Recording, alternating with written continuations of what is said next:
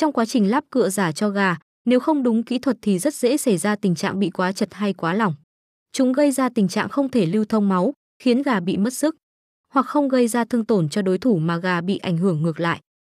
Do đó, sư kê nên tuân thủ cách lên cựa gà chính xác.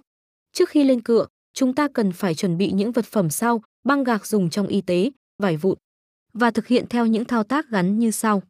Bước 1, sử dụng ngón cái và ngón trỏ để kéo vùng lông chân thời của gà lên trên vùng đầu gối. Bước 2, dùng băng keo quấn quanh chân gà theo từ 3-4 vòng, nhằm không làm cựa cọ sát quá nhiều với chân gà. Bước 3, đặt cựa sắt vào vị trí cựa gà, hướng cựa giả phải thẳng với gân gà, vị trí nằm ngay dưới đầu gối. Lưu ý, với chân phải thì cựa giả thẳng với mép ngoài của gân chân, còn cựa trái thì thẳng với mép trong của gân chân gà trọi. Phương pháp lên cựa gà này có thể được áp dụng cho cả gà nòi và gà tre.